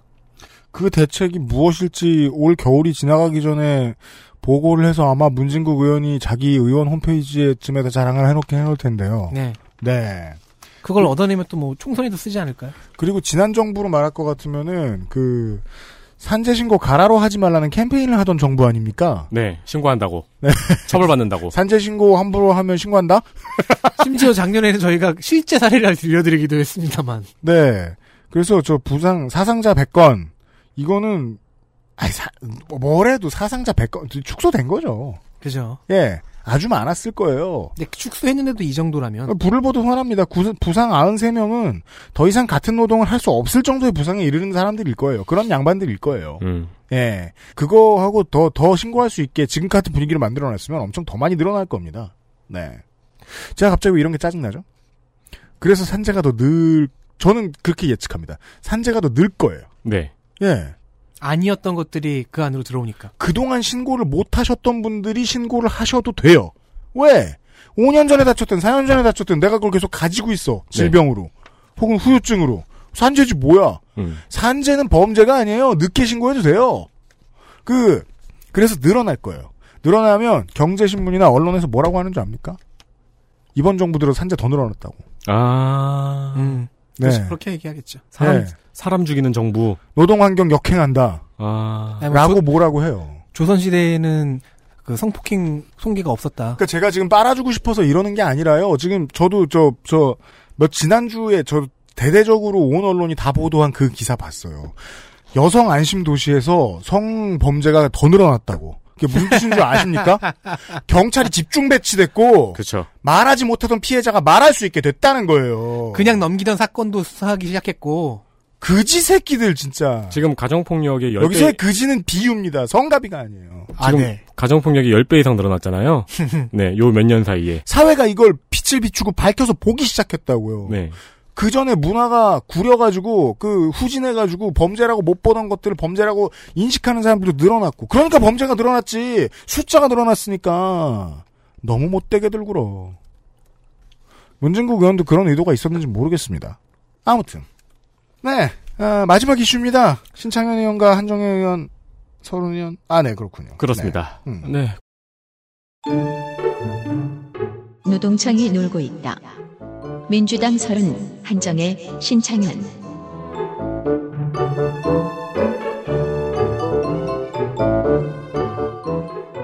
국정감사에서 꼭 해야 되는 일이라 단골 소재이긴 합니다만 올해는 소식이 많아서 한번 추려봤습니다. 아 종합이군요 노동회. 그렇습니다. 지방노동청정과 중앙노동위원회가 근로감독에 있어서 적극적이지 못하다는 지적입니다. 좋은 아. 지적이죠. 네, 고- 아까 아까 고용노동부 포항지청 이야기. 예, 코러스죠. 음.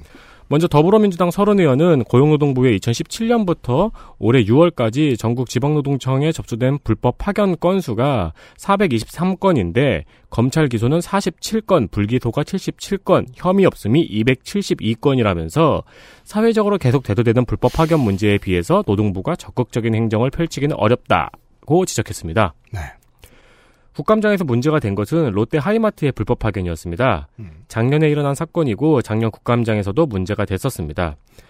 하이마트 김해점에서 일하던 28세 직원이 자살을 했는데요. 네. 이 직원은 LG와 계약을 맺은 인력 파견 업체가 고용을 하고 그래서 하이마트로 파견 보내진 직원이었습니다.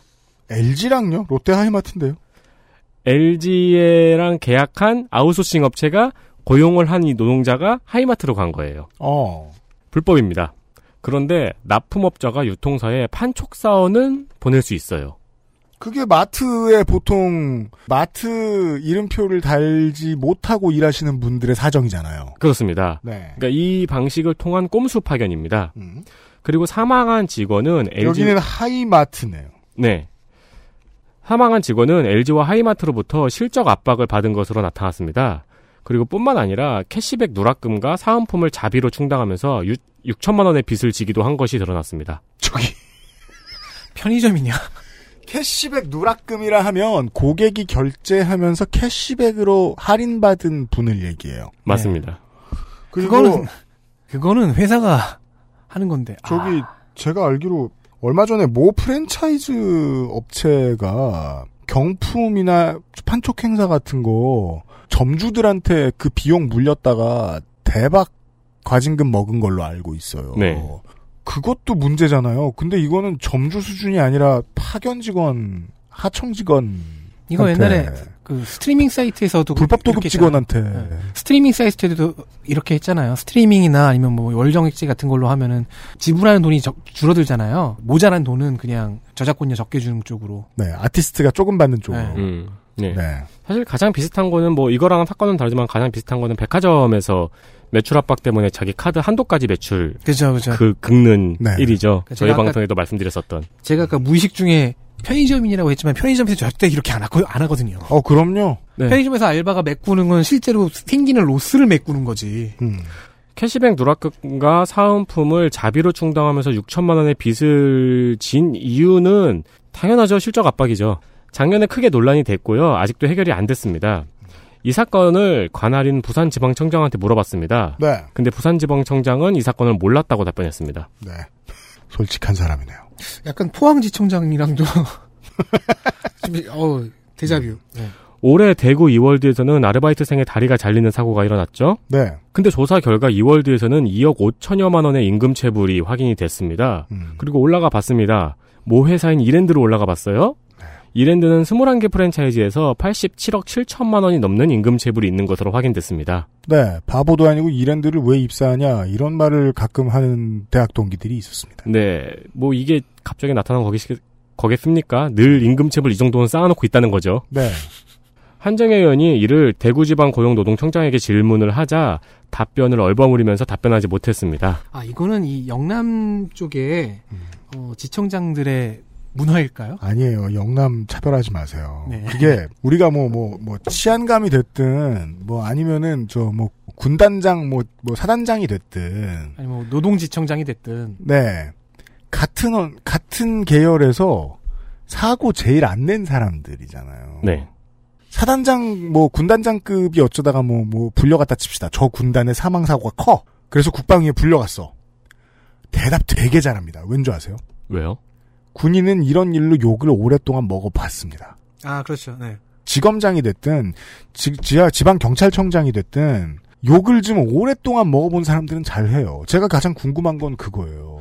노동부는 왜 이렇게 욕을 안 먹나? 이 이슈가 이렇게 다 나왔는데 그동안 관리 감독 못한 노동부는 왜 맨날 허구한 날 끌려 나와서 두들겨 맞지 않는가? 권한이 없, 실질적인 권한이 없으면 욕도 많이 안 먹거든요. 저는 노동부의 감독관들이 그렇게 힘없는 사람들이라 생각 안 하거든요. 완전 카리스마 짱이에요. 저 진짜 좀 속이, 만나봤잖아요. 속이 뻥. 뚫려서 제가 아니, 위원장이 아, 마- 여기서 가장 많이 만나본 사람이죠. 그러니까 잘하는 사람들 네. 네, 또 있죠. 그 사람들이 휘둘 수, 휘두를 수 있는 칼은 상당하다니까요. 근데 안 그러고 그냥 세무공무원 세무공무원 무시하나요, 제가? 그러니까 어떤 이런 저 안민낙도. 접대받기 좋은 사람들, 음. 접대받기 좋은 자리에 있는 사람, 그렇게 살아가는 사람들이 많은 것 같고 그들 중에 엘리트라 불리우는 사람이 올라가는 것 같아요 위로 구조가. 음. 여튼 어, 그리고 노동자가 지방노동위원회에 구제 신청을 했는데 이게 네. 받아들이지 않을 때가 있죠. 음. 그러면 이제 중앙노동위원회에 이의를 제기할 수 있습니다. 네, 그리고 중앙노동위원회에서 노동자의 편을 들어줬어요. 그러니까 음. 법으로 치면 대법원이죠. 네, 거기서 이제 노동자의 편을 들어주고 사업주한테 구제 명령을 했어요. 음.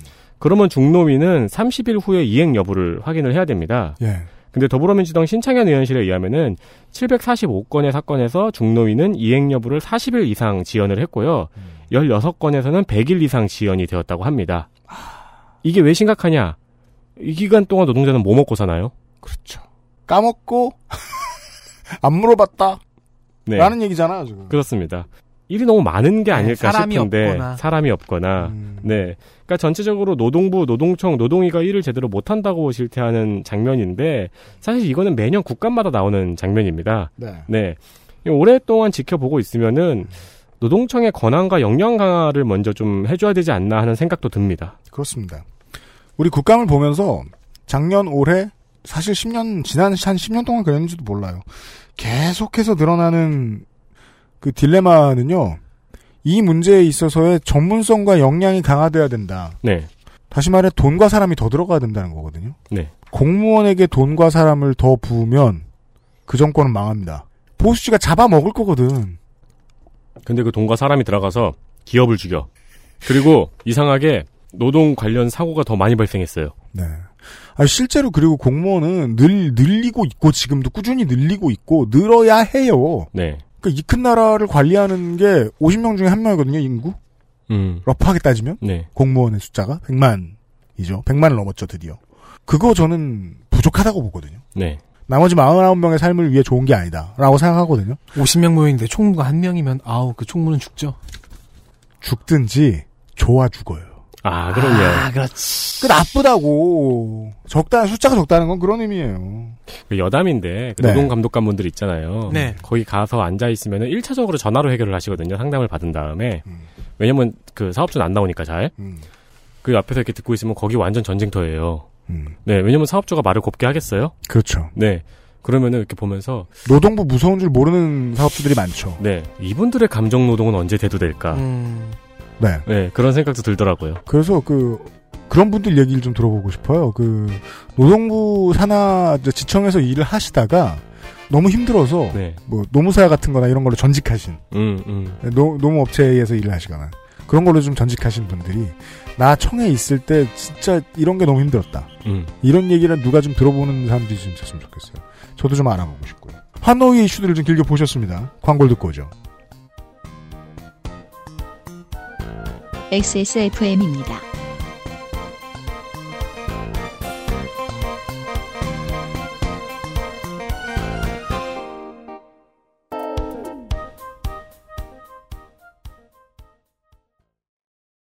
건강기능식품 광고입니다. 오늘도 활력 있는 하루 되세요. 활력은 얼어 죽을 되던 것도 안 되고 멀쩡하던 것도 안 움직이는데 집에 가서 빨래하고 설거지하고 눈 뜨면 내일 아침이야. 밤엔 잠을 자야지 시간이 무한정 있나? 당신은 시간이 무한정 있어요? 야왕 테이프 어? 야왕 나이트 나이트 지친 당신에게 빠르게 활력을 야왕 나이트 평산 네이처? 자체 교사 자격 시험을 통과한 선생님들만 수업을 진행하고 적은 학생 수를 유지해 수업의 질이 떨어지지 않는 전화 영어. Perfect 25.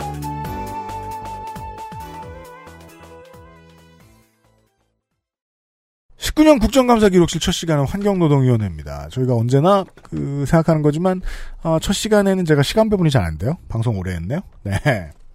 어, 환노위의 기가 쇠하는 장면들을 좀 보겠습니다. 장면 하나. 뜬금없는 PPL.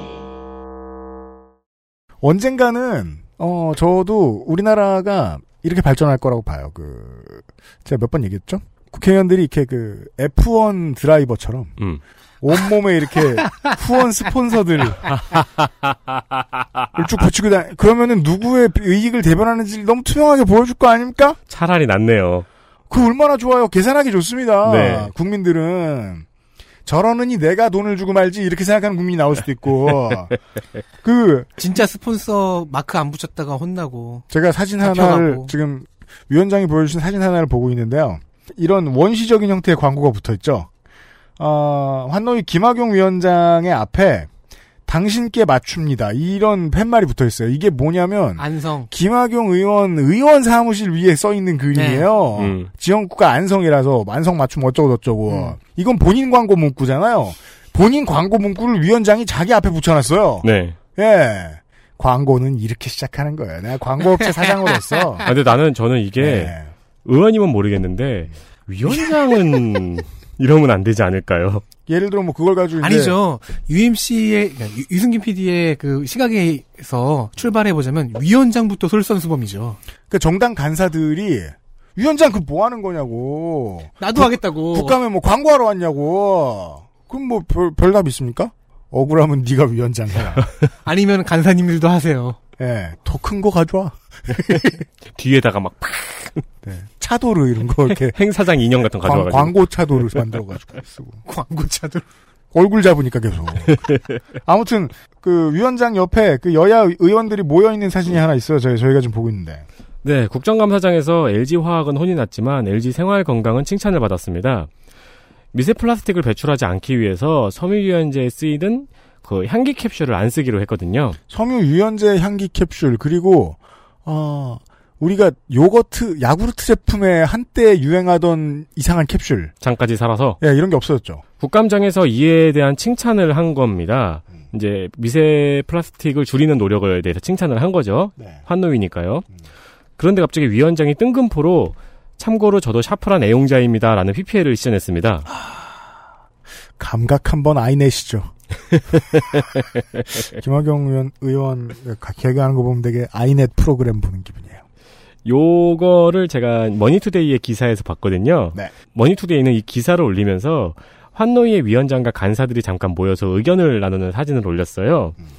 근데 왠지 기분 탓인지 한정애 의원이 김학용 위원장의 옷 냄새를 맡고 있는 것 같은 장면입니다. 왜냐면 이렇게까지 자, 뭘 이렇게 집중적으로 들여다봐야 될 이유가 없거든요. 네. 위원장 자료나 뭐 간사 자료나 똑같기 때문에 네. 이 기사 제목에 샤프란 애용자입니다라고 하고 이 사진을 올렸더라고요. 아 그래서 아, 아, 그래서? 한정혜 의원을 지하철 나쁜 사람으로 만들고 그렇죠. 알겠습니다. 레노버 얘기는 뭡니까? 장면 둘. 중국산. 매년 하는 말부터 시작을 할게요. 이 환노위는 정쟁을 해도 정책 갖고 싸우는 음. 예능적인 재미가 정말 없는 위원회입니다. 아, 금년에도 웃긴 건 정말 찾기 힘들더라고요. 대신에 심장이 떨리는 장면 하나 찾았습니다. 뭡니까? 우리 스폰서 레노버의 이름이 거론되었습니다.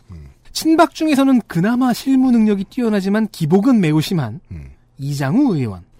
기상청이 도입하기로 결정한 628억짜리 슈퍼컴퓨터 5기 이걸 구축하는 사업에 레노버가 들어가서 낙찰을 받았거든요. 네. 문제 제기했어요. 왜 레노버냐? 그렇습니다. 음. 이장우 의원은 낮에는 레노버가 듣고 밤에는 샤오미가 듣는다는 저는 처음 듣는 말을 인용했습니다. 근데 이 말이 있어요. 네. 원래 버전은 네. 낮말은 레노버, 밤말은 샤오미가 듣는다는 문장이었습니다. 네. 이거 추정입니다, 일단은. 네. 이거는요, 어, 디지털 타임스의 2월 18일 기사 제목입니다. 이 기사의 내용은요, 레노버 와치 X와 샤오미 M365 전동 킥보드에서 발견된 블루투스 보안 취약점을 다룬 기사입니다. 네. 즉, 무선 보안 취약점이 이장우 의원이 집중했던 부분이지요. 그, 아, 그 무슨 얘기인지 알겠어요. 다양한 제품들 가운데 음. 보안 취약점이 한 번 발견된 이런 어, 문, 어, 이런 문제를 일으킨 음. 이 회사를 왜 낙찰했어요? 그쵸. 라는 거죠. 그렇게 말했으면 좋았을 것을. 음. 이렇게 말했습니다. 국내의 보안 전문가들이 이런 우려를 확인해줬다. 음. 1mm 크기의 초소형 무선 칩이면 보안이 뚫린다고 한다. 그러니까 보안이 무슨 1mm 면 텐트인 줄 아나 봐요. 1mm면 전파를 발생하기가 힘들 텐데. 그리고 그렇게 슈퍼컴퓨터가 들어가는 방을 패러데이 새장으로 만들면 안 되나? 뭐 이런 생각들이 자꾸 듭니다. 그리고 레노버 정도 회- 되는 회사가 반년도 훨씬 전에 발견된 보안 취약점을 막지 않았을 리도 만무하고 말이죠. 이런 거 아니에요. 뭐 윈도우즈를 내가 써. 자 아까 녹음 들어가기 전에도 덕질 강사한테 말씀드렸지 않습니까? 어, 윈도우즈 왜 이렇게 업데이트를 많이 해 이러면서 이장 의원은 화내는 거죠. 업데이트 이렇게 많이 하다니 매일같이 보안이 뚫리는구만. 승질 내는 거예요. 아, 조만간 윈도우즈 7의 지원이 끝납니다. 리콜을 해주다니 고장이 이만저만이 아니구만. 그리고 김종석 기사, 기상청장은 네. 아니 그 계약서에 네. 보안 문제가 생기면 계약이 취소된다고 써 있다는 점도 말했어요. 이때가 의원이 뒤로 물러서야 하는 때죠. 뭐 이장우 의원이 주문한 정밀 조사도 약속했어요. 음. 뭐좀 quality는 좀 떨어지지만 큰 무리는 없어 보이는 공방이었습니다. 네. 뭐 다른 제품에서 보안 취약점이 발견됐잖냐. 그러니까 음. 우리가 받을 제품에서도 확인을 철저히 하자. 그런데 왜 그 부분을 강조하면서 중국산이라는 단어를 써야 했을까요? 아 그런 말을 많이 해요? 중국산 슈퍼컴퓨터. 그래서 제, 그, 이 이슈를 그 보도하는 기사 제목에도 음. 헤드라인에도 중국산 슈퍼컴퓨터라고 나와요. 음. 이게 뭘, 뭘 말하는지는 해석하기 쉽죠. 네. 굉장히 올드합니다. 음. 이상입니다. 그두 가지가 문제죠. 국가의, 국민의 대표인데, 감각이 이렇게 낡았다는 것도 문제고, 중국 기자들은 눈과 귀가 없는 줄 안다는 것도 문제고. 아니 그래도 대만산이라고 안 하고 중국산이라고 한 거 보면은 음. 그 중국을 지지하는 거 아닌가요? 아, 그렇구나. 가서 물어봐, 곤경에 처하도. 양한 관계를 어, 그러니까 중국을 지지하는 것 아닌가요? 장면 셋. 회장님의 핑계. 네, 여수산단 오염물질 배출 해당 업체는 2일 환노위와 산통자위 등 더블로 불려갔습니다. 아, 그래야 됩니다. 환노위에서는 공장장이 갔고요. 산통자위에는 사장이 불려갔습니다. 아, 그래야 됩니다. 예, 이 둘 다 국감장에서 말도 안 되는 핑계를 대다가 너무나 쉽게 무너지는 모습을 보였습니다. 이미 네, 한국당 이미자 의원이 열심히 쳤습니다. 대국민 사과를 하게 만들었어요. 일단 롯데의 경우에는 암모니아 배출량이 기준치의 11배 이상을 초과해서 적발을 됐어요. 음. 근데 여기에 이의 신청을 했다고 아까 말씀을 드렸죠. 네. 국감장에서는 신창현 의원이 왜 이의 신청을 했냐고 물어보니까 네. 분석 결과에 동의하기 어려워서 이의 신청을 했다고 대답을 했습니다. 그러니까 아까 우리가 했던 개드림이 맞다니까. 사실은 12배다. 근데 이 단속은 그 배출량 조작 때문에 이루어진 단속이잖아요. 그렇죠. 그러니까 신창현 의원이 그러면은 이의 신청하기 전에는 왜 배출량을 조작을 했냐? 그렇죠. 그 물어보니까 대답을 못했습니다. 그리고 같은 문제로 산통자위에 불려간 LG화학의 송옥동 사장은 네. 이런 조작을 지금까지 계속했냐고 이용주 의원이 물어봤어요. 음. 그러자 송옥동 사장은 2015년부터 오염물질 배출 허용 한도가 빡빡해져서 발생한 일이라고 답변을 했습니다. 음? 기준이 빡빡해져서 그렇죠. 이런 일이 발생한 거다라고 답변을 한 거예요. 네. 그러니까 이용주 의원이 아 그럼 그래서 2015년도 이후부터 조작을 하신 걸 인정하시는 거예요. 매우 검사 같은 질문이죠. 아, 음주운전을 했지만 검사다 검사. 네. 네. 측정 수치가 너무 낮아져서 어쩔 수 없이 배출량을 조작했다. 네. 아, 그러니까 이용주 의원의 요지는 그거군요. 피의자는 자백을 한, 네, 한 자백한? 거죠. 네. 그 말씀드렸듯이 지금 이 사건은 검찰 수사 중입니다. 네, 네, 네. 송옥동 사장은 아, 날아갔네요. 네. 진짜. 송옥동 사장은 그건 몰랐다고 답변을 했습니다. 음. 좀 큰일 날 뻔했죠. 그 송옥동 사장이 이렇게 그 산통점에서 깨지고 있을 때 음. 신창현 의원도 이제 이용진 의원과 똑같은 질문을 하고 있었잖아요. 네. 2015년에 조작했다가 걸렸다. 네. 근데 4년 뒤에 또 들켰다. 음. 이거 노하우냐? 조작하고 들키는 거. 음. 비결이라도 있느냐? 그리고 이 사건으로 국감정에 이제 많이 불려가서 혼났어요. 음. 근데 같이 불려가서 혼났어야 되는데 해외 출장을 이유로 국감 출석을 피한 경영자도 있습니다. 예. GS 칼텍스의 허세용 대표인데요. 4세 경영인입니다. 음. 어, 다행히 해외 출장을 나가서 문매를 맞을 국감을 피했습니다. 네. 하지만 당일 싱가포르에서 골프를 치고 있던 모습이 걸렸습니다. 제가 싱가포르 안 가봐서 모르는데 그 좁은 데 골프 칠 때 있나 봐요. 예, 있더라고요. 대단합니다. 네, 그걸 여러 사람이 동영상을 찍어가지고 언론에 보냈어요. 인덕은 별로 없나 보네요. 네. 국감장에 가는 게 낫죠. 알리바바 얘기는 왜 나온 거죠? 장면 넷. 알리바바와 52시간의 노동. 장근섭 대구지방 고용노동청장, 음. 아까 뭐 잘 모르시던 분, 그분은 이런 질문을 받았습니다. 음. 알리바바가 본사가 어딘지 아십니까? 누가 물어본 거야? 강효상 의원이? 네. 네. 그리고 장근섭 청장은 모른다고 대답했습니다. 그니까. 내가 만약에 저 대구 고용노동청장이었으면, 시리? 알리바바 본사 어디? 지금 한번 시리한테 물어봐봐요. 아, 시리 껐어요. 아. 다시는 안 만날 거예요. 아무튼. 그러니까 질문을 한 강효상 의원은 기본 상식을 가지라고 질타했습니다. 와, 기본 상식 요즘 참 복잡하네요. 이게 기본 상식이에요? 아니 뭐 물론 아까 들었더니 이게 얘기를 쭉 보면 뭘 잘 모르시는 청장님이시긴 한데 네. 예 저도 사실 몰랐거든요. 아니 아까는 관할 지역에서 네. 발생한 노동 문제를 몰랐다고 혼난 건데 지금 알리바바 본사를 모른다고. 중국은 관할 지역이 아니잖아요. 그러니까요. 이렇게 아, 장근섭 그럼. 청, 장근섭 청장은 알리바바가 대구에 있던가 이 생각을 떠올리게 되죠. 달성? 이러면서 마위는 달성 사람? 네. 지청장은 아니 저는 그렇게 생각했을 거라고 봐요. 야 이젠 욕하려고 아무 질문이나 다 하는구나. 좀 이따 수학 문제도 물어보겠네. 예. 자 강일상 의원이 알리바바 얘기를 꺼낸 이유는 음. 주 52시간의 노동시간 제한 정책을 공격하기 위해서였습니다. 아, 왜요?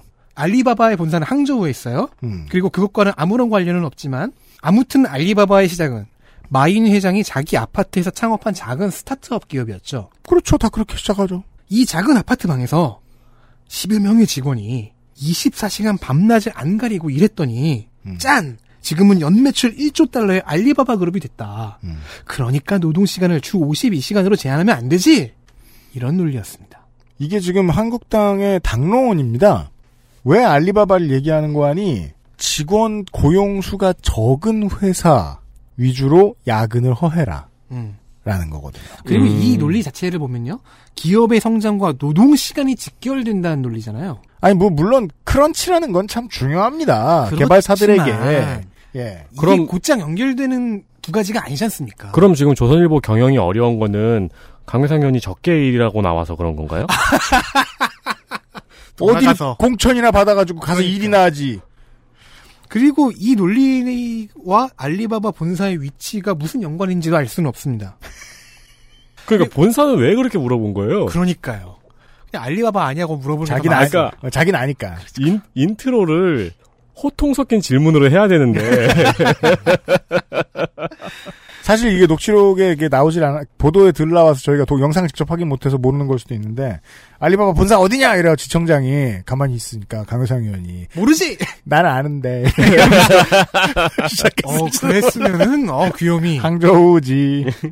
사실 장근섭 총장은 계속 억울했을 거예요. 말도 안 되는 말을 듣고 있으니까. 그러니까 들어주러 나온 거죠, 여기서는 지금. 그리고. 강효상 의원은 음. 어, 계속해서 이상한 말을 합니다. 장근섭 청장에게 대구의 청년 실업이 전국 1위다. 음. 라고 질타를 했어요. 그걸 시청장이 왜? 어쩌라는 고용을 거야? 늘리라. 그걸 고용해 주냐? 지청장이? 어, 이, 이걸 보다 못한 바른미래당 이상돈 의원이 노동청의 본질은 노동 지키기입니다. 라는 점을 지적했습니다. 오죽하면 이상돈 의원이 네. 아, 원래 이상돈 의원은 뭐, 여기서, 이쪽에서는 좌, 좀 좌측에 가 있으니까요. 아, 예. 자, 이상돈 의원은 어, 명칭에 고용이 들어간 것이 좋은 게 아니다. 음. 아닐 수 있다. 네. 이 고용이 들어가 있어서 이런 식의 지금 혼동을 하, 고 있지 않느냐. 음. 라는 이야기를 하- 했습니다. 아, 네. 네. 참고로 고용노동부라는 명칭은요. 음. 2010년 이명박 정부의 정부 조직법 개정 때 바뀐 이름입니다. 그냥 노동부 해도 돼요. 네. 사실. 네. 네. 고용을 누가 하느냐가 노동권에 그렇게 궁금한 일인가요? 그리고 이런 설명을 왜 해줘야 됐죠? 강효상 의원이 모르니까. 그렇죠. 당신 고용노동부라며 고용 좀 해봐. 이건 뭐야? 당신 중기벤처부라며 모험 좀 해봐. 자, 당신, 당신 보복이라며 보복 좀 해봐. 네. 여기서 제일 불쌍한 장근섭 청장이에요. 보건복지부 장관. 네. 보복 좀 해봐. 강효상 의원 놀랍네요. 네. 네. 더 놀라야 됩니다, 아직. 아, 또 있네요. 마지막에 강효상 의원 얘기네요. 장면 다섯. 올바른 눈세척법. 네, 한국산업안전보건공단은 감정노동자 보호를 위한 엔드유 캠페인을 시작했습니다. 감정노동자 보호를 위한 캠페인은 지금 최초에는 대기업 차원에서 시작을 했었어요. 제가 알기로는 롯데가 네, 먼저 했나? 맞습니다. 그렇게 알고 있는데 이게 점점 지금 대기업 대기업 타고 건너가다가 어, 국가까지 왔어요. 그렇죠. 요즘에는 카페 프랜차이즈에서 많이 합니다. 왜냐하면 대기업은 홍보팀에 돈을 많이 쏟아부으니까 멋있어 보이는 말을 할 수는 있는데 감정 노동자 보호를 하기 위해서 어떠한 프로세스가 필요한가에 대해서는 국가가 생각해 볼 만한 일이니까요. 네, 맞습니다. 그래서 요즘에는 이 엔드유 캠페인을 어떤 기업에서 채택을 했다는 식으로 캠페인을 하더라고요. 네네네. 네.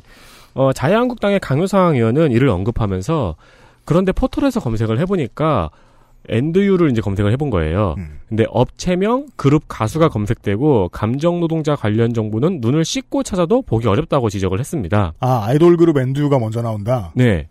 홍보가 부족하다는 지적이었죠. 음. 어, 그래? 싶어가지고 저도 이제 구글에서 엔드유를 검색을 했습니다. 네. 저는 주소창에 기본 설정이 구글로 돼 있으니까요. 음. 근데 제일 상단에 떡하니 나와요. 네, 저도 지금 구글링을 했는데 인기 검색 결과 빼고 음. 어, 광고 빼고 음.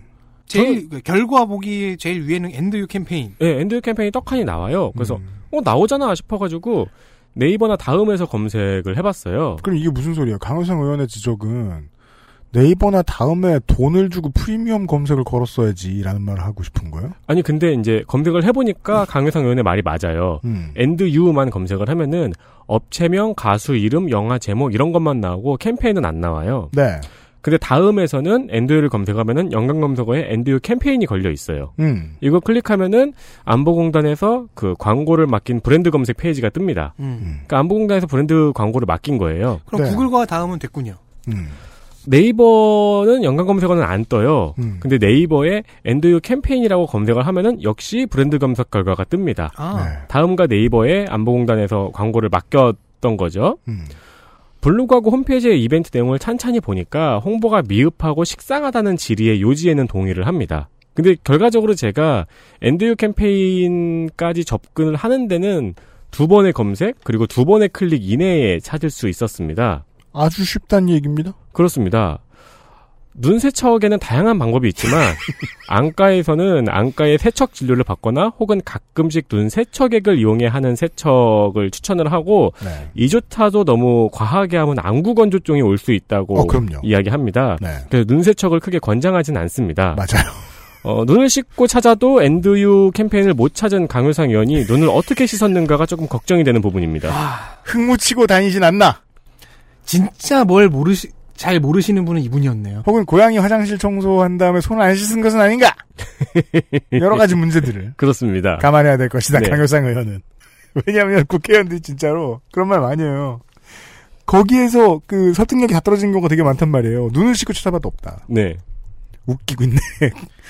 그런 경우 너무 많잖아요, 정말. 눈을 씻고 찾아보지 않아도 찾을 수 있는 것들인데. 그러니까요. 아니 네. 연관 검색어에 떡하니 있었고, 그러니까 이게 이게 게으른 거잖아요. 검색어 한 번 치고 엔터 한 번 쳐보고 없네. 이- 이거밖에 안 한 거잖아요. 심지어 구글에서 검색도 안 했고. 네, 안타깝습니다.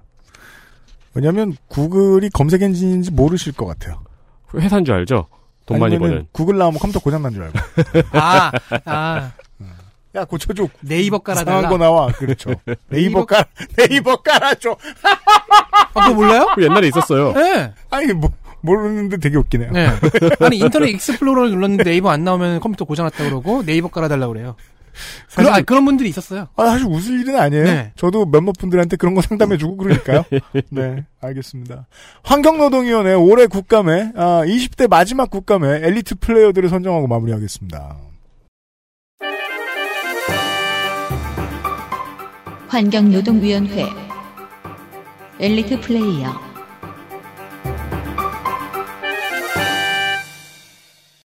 더불어민주당 서울 강서병 한정애 의원입니다. 매년 저희가 대호평을 하고 있고 네. 다른 언론에서도 하는 그 환노위의 all-time legend 의원이죠. 음.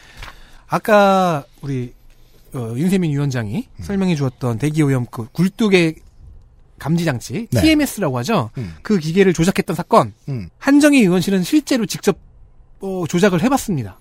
안산에 가서 어, 공장 두 군데 가서 직접 조작을 해봤는데 환경부 쪽은 알지를 못했다고 하더라고요. 그러니까 이게 몰래 카메라였어요. 조작을 네. 한 다음에 해놓은 다음에 환경부에 말을 안 하고 와서 보는 걸 보고 있었어요. 음. 근데 환경부가 몰랐어요. 네. 재작년에는 그 하수도 저 끊어진 부분들을 구경하고 다녔 구경하고 다녔죠 의원. 그렇죠. 네. 어 그때는 이제 하천 TMS 조작, 네. 금년에는 굴뚝 TMS 조작. 음. 실제 사례를 수집하는 취재 능력이 어, 한정희 의원실의 장기가 된 것이 아닌가 싶습니다. 음. 사실 환노위에서 그 금년에 들고 나온 모든 이슈가 다 중요한데 다 소개를 못 해드려서 그 아쉬운 마음입니다. 그렇습니다. 오늘 방송이 좀 길었어요. 그래서. 네, 그 안전 사각지대에도 있는 배달업 문제나 뭐 여러 가지 문제 등에서 내용 자료 논리가 모두 완벽했고 이슈에 거의 모든 이슈에 한정혜 의원이 거론이 돼요. 그러니까 중요한 이슈는 다 공부를 또 해왔다는 티가 납니다. 잘할 의지가 있는 의원실은 한 4년 일 시키면 이렇게 잘한다니까요. 완성된다니까요. 네. 재선돼서 돌아오면 좋겠습니다. 그리고 더불어민주당 신창현 의원입니다. 제가 그 이거를 소개를 해드리지 않았는데 이벤트가 살짝 있었어요. 네. 아, 예, 예. 저도 이거 소개할까 말까 되게 고민했었어요. 여성 고용 정책과가 전화를 잘 안 받는다고 전화 수신율이 59%밖에 안 된다고 지적하면서 국감장에서 직접 여성 고용 정책과에 전화를 걸어봤습니다. 네. 근데 또 안 받았어요. 음.